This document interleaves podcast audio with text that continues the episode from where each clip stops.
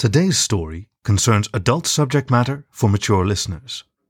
If that's not your cup of tea, or there are youngsters listening, please skip this one and come back for another story another time.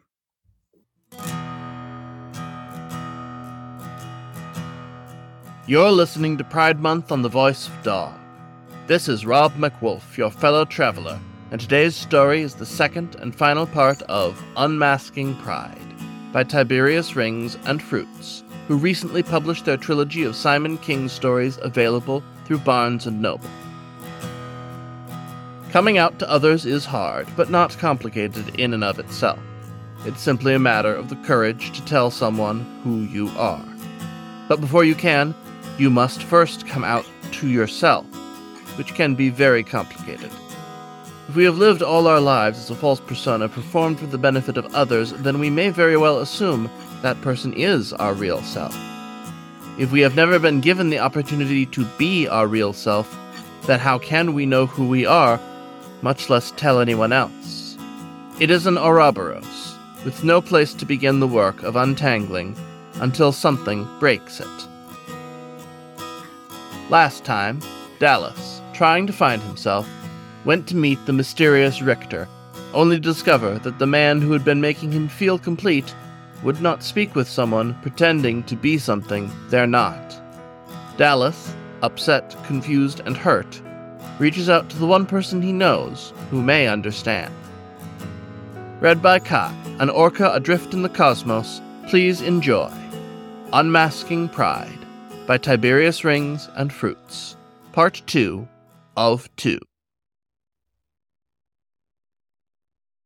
After a day of being hungover and crying more, I realized I couldn't just sit here. There was still no message from Richter. His profile was active, but there really wasn't any indication he had blocked me or anything. Was he giving me space? He probably thought I didn't want to see him. I was still angry at him. But everything felt off. Everything felt wrong.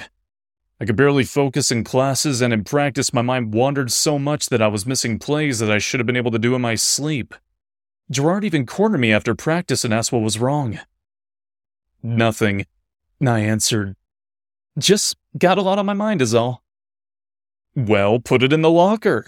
We have a game soon and we need you focused now. Come on. He was rightfully angry at me. I let my team down. I had done poorly, and the coach had even pulled me aside to give me a tongue lashing and to make sure I was okay. I lied and said I was fine. I knew what I was missing in my days, and that was the messages from Richter. I usually got them all the time or had them waiting after practice, but now. Nothing. Quiet. Empty. Lonely. I guess he didn't want to talk to me when I was wearing a mask or whatever bullshit he thought he was going on. I appreciate that he thought I was complicated like that, but I really wasn't. I knew I had to talk to someone, and I couldn't exactly talk to Gerard.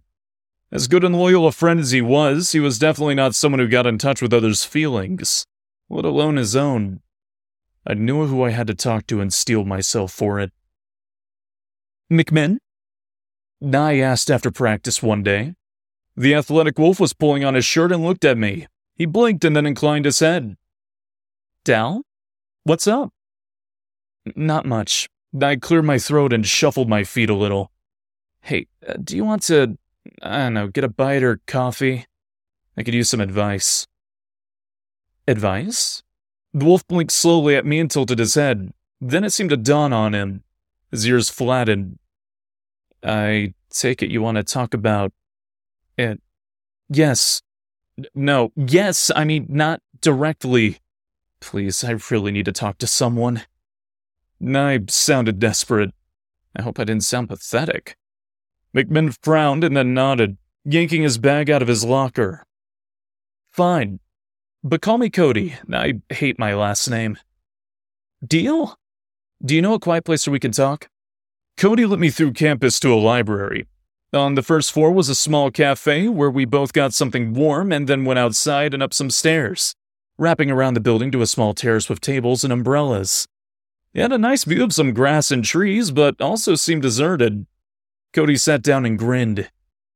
This is where I come to study if I need to get out of the dorm. I've never been here. I said and sat down across from him, putting my bag in front of me on the table. It's off the beaten path, but it's nice, Cody said as he sipped his coffee. So what's on your mind? I couldn't blame Cody for looking anxious. He had probably been interrogated by a few guys since he'd come out as gay. I just, well, you won't talk to anyone about this? Not my story to tell, Dal. I promise. Taking a deep breath, I asked. I was wondering, why did you come out? You could have just, you know, existed and not ruffled anyone's feathers. What made you decide to do something like that? Cody smiled and took another muzzleful of his coffee before settling it down in front of him. You ever like something when you were a kid that your friends would probably tease you for? Uh, like Spectral Rangers? I loved the show as a cub. I nodded. How'd it make you feel when you were excited to enjoy something but couldn't share it with people you liked? I'd be feeling like I was doing something wrong, like I was telling a lie or a fib and just not being honest. Same concept, Al. Cody leaned back and looked out to the gardens below us. I could have absolutely stayed closeted. Would have been easy for everyone else, no one to worry about, no one would have questions for me. But I'd be the one suffering for it. I would have to pretend to be someone I'm not, making up excuses about girls and dates, flirt with them when they came around. I tried having sex once with a girl and it just didn't feel right. Not the same way as with a guy. My ears turned pink at Cody being so open about talking about sex with a man. Yet I was in awe of his honesty and listened further. I didn't want to hide anymore. I didn't want to be something I'm not for other people who wouldn't care about me if the truth came out. I figured that'd be hard at first, but anyone worth their salt would still be my friends in the long run. Some guys have trouble talking to me, but most are getting used to it. Stevens even tried to hook me up with his roommate. Cody laughed. So you see, people are trying, and that's what matters. So you wanted to stop, you know, wearing a mask for other people? Right, Cody nodded. It's actually a really clever way to describe it. I figured that anyone I met while hiding who I am wouldn't really know me. I didn't like the idea because it meant any friendship was tainted. So I accepted myself and decided to love myself. I mean, how can I love someone else if I can't start with me? How can I expect anyone to love me back if I'm not happy with who I am? But was it hard? Cody was starting to put the pieces together. The wolf was smart and his eyes were flicking across my face, trying to make sense of what I was talking about. Dal, are you? And I felt tears roll down my cheeks. I stared at Cody with a deep longing for help and understanding. Couldn't finish the sentence, but I nodded my head. I put my face forward and covered it with my hand. I'm so scared, Cody. I don't know what to make of it. I don't know anything about this stuff, but I feel so much more comfortable when I'm talking to a guy. Everything just feels right. Cody frowned and watched me. He let me cry. Eventually, he came over and sat down next to me and put an arm around my shoulder. I flinched away from him, but he pulled me closer. I was bigger than him, but he just held me in a tight hug. My face was buried in his shoulder as I sobbed using his body to muffle my cries. I could breathe in his scent, warm and woodsy, with the faint scent of chlorine from the pool we had come from. He was strong and held me, making sure I stayed put as I let out my feelings. No one heard me. No one came to disturb us. But it was the first time I let another man see me cry since I had been a tiny cub. I don't remember how long we stayed that way, I just remember that I felt this huge weight lifted off my shoulders. My secret, whatever it was, was out. I didn't have to keep it bottled in anymore. And when I realized that I suddenly felt relieved and exhausted, but I lifted my head and looked at Cody, who had nothing but concern on his face. Dal? He said softly, You poor guy. Has this been what's bothering you? I nodded wiping my nose and trying to fix my hat that had come lopsided. Do you know if you're gay? Uh, like for sure? I don't know. I mean, I've never done it with another guy. But I've been talking to this guy on an app and he's made me feel things I'd never felt before. I actually looked up porn and I was looking at the guy more. I think I always had. But you're scared about it all, right? I nodded. It's kind of strange. People are going to say things. Cody hugged me tighter and sighed. I can't say that it'll be easy, Dal, but I know this for certain. If you aren't true to who you are, what are you to everyone else? It's your life, your wishes and dreams, and you're an awesome guy. Celebrate it. Have pride in yourself. Take that mask off and face whatever comes forward. In the end, good or bad, you'll have faced it as Dallas. I'd finally collected myself when I heard those kind, warm words. My jaw quivered and I held back tears that started to form on my eyes, holding on to Cody as tight as I could. I was shaking. No one in my life had ever told me such wonderful things. No one had told me to just be me, and that it was okay to not be the perfect athlete everyone wanted me to be. You doing okay? The wolf rubbed my back and brushed his fingers through the fur on my neck. It wasn't intimate, but comforting. He reached up and played with one of my rounded ears, letting it flutter between his fingertips. That tickles. I said as I sniffed and wiped my eyes and nose with my hand. I was trying to put myself back together, but Cody kept playing with my ear, making it flinch, drawing a laugh from me. Cody was smiling at me and letting out a slow exhale. Most guys I know who are gay or bi or whatever else they are, they tend to know when they're young. Do you have any experience that made you question yourself? I chuckled a little bit and looked up at the darkening sky. I glanced at Cody. Why do you think I joined the water polo team? I never admitted that to anyone, not even myself. But it was true.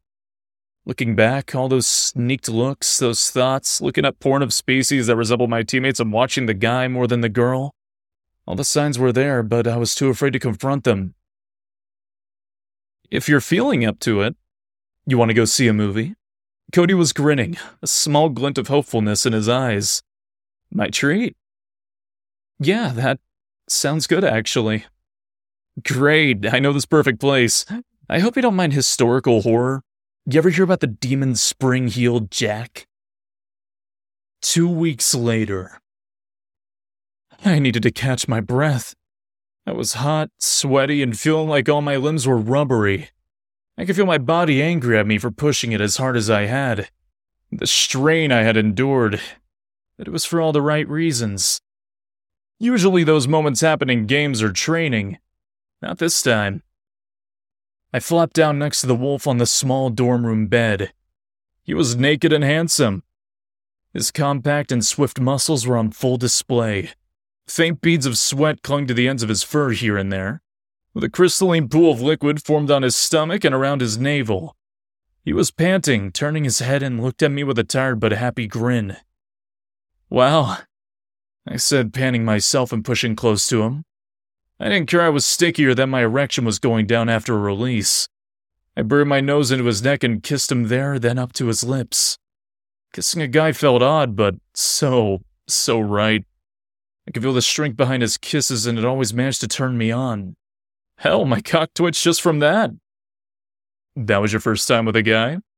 Was it your first time ever? My bedmate asked me. I nodded curling an arm around him and pushing close, working a leg between his own and half laying on him. Yeah, I always found ways to back out of it at parties and stuff. With girls, I mean. Nothing to apologize for, Dally. Cody teased and leaned his head over to my ear, nipping it playfully. You're a natural. Flatterer. I smiled, nosing his cheek and smirking. But it always works on me. I shifted my knee a bit and felt the warm liquid on Cody's belly slowly drying. I looked down at it briefly before looking back at the wolf who had become so important to me these last few weeks. I never expected sex to be this wet and sticky, Cody added. Doesn't look like that important, does it? I want to sleep for a few hours after that, but I also want to try it again. Cody laughed at me and kissed me gently on the lips. He sat up, and when he stood, he almost fell over. He got himself and chuckled bashfully. My legs always get a little wobbly after that. You gonna be able to walk okay? I grinned, my smile saying it all. I was a proud post virgin man. I was rewarded with a tug to my tail and a playful slap to my ass. If you want to make me walk funny, we're going to have to work on your technique, Cody winked. Just means lots and lots of practice.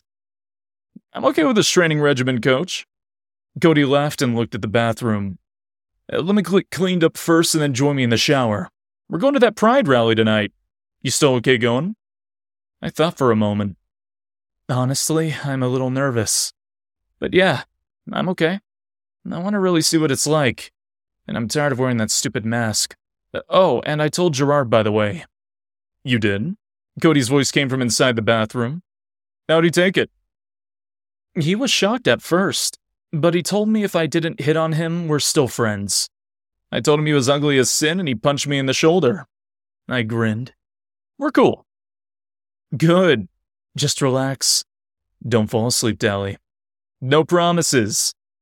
I heard the bathroom door close and reached over to my phone. Looking down at the screen and flipping over to Pride Links, there were still no messages from Richter. Part of me was starting to wonder if he was even real at this point, and I had simply conjured him up as a gay fever dream. Still, I had some things to say to him. Hey, Richter. I don't blame you for being quiet since that night. I kind of exploded out of your room. Your words hurt me, but they also made me think. You were right, you know. And I was wearing a mask. I thought you wanted to see the water polo athlete and nothing else. I figured that's what everyone liked, so I came as that. I went through our old messages and saw we barely talked about the sport. So I blew that one. Big time. But for all that, I just wanted you to know that I took my mask off. I'm not afraid of being gay. I mean, I'm a little worried about what people might think or if I could be the target of a crime or something like that. But I've told my friends and I talked to that wolf I mentioned, the one on our team who came out as gay. Turns out we're going out now. He's been leading me through a lot of this gay stuff. And although I doubt I'll wear leather down a parade anytime soon, I'm not afraid of who I am anymore. I can't say I have all the answers, but I feel like I'm on the right path. I'm sorry for how I acted. If you're ever in the area again, let's have dinner at this pub I know. They have this amazing beer. Anyway, I just wanted to say that. And I hope you're well. Dal. I checked my email when I heard a familiar ping. A message on Pride Links. I opened the app and saw Richter had responded. Dal. I never meant for that night to be a lesson for you, but it sounds like it worked out well. I think we were both going to make a mistake. You were not ready, and I would have been taking advantage of that. I didn't want to be a mark on someone's first gay experience. It's a shame, too, since you're awfully cute. Anyway, yeah, let's have dinner. Just make sure to bring your wool. The things I could do with two college athletes. Richter. I snorted and laughed just in time to see Cody's head pop out. He blinked. What's so funny? Not just silly things on the internet. Ready for the shower? Water's perfect, Dally. Come on.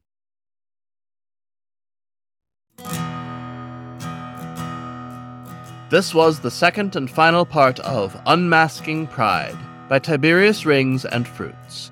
Read for you by Kai, an orca adrift in the cosmos. As always, you can find more stories on the web at thevoice.dog, or find the show wherever you get your podcasts. Happy Pride, and thank you for listening The Voice of Dog.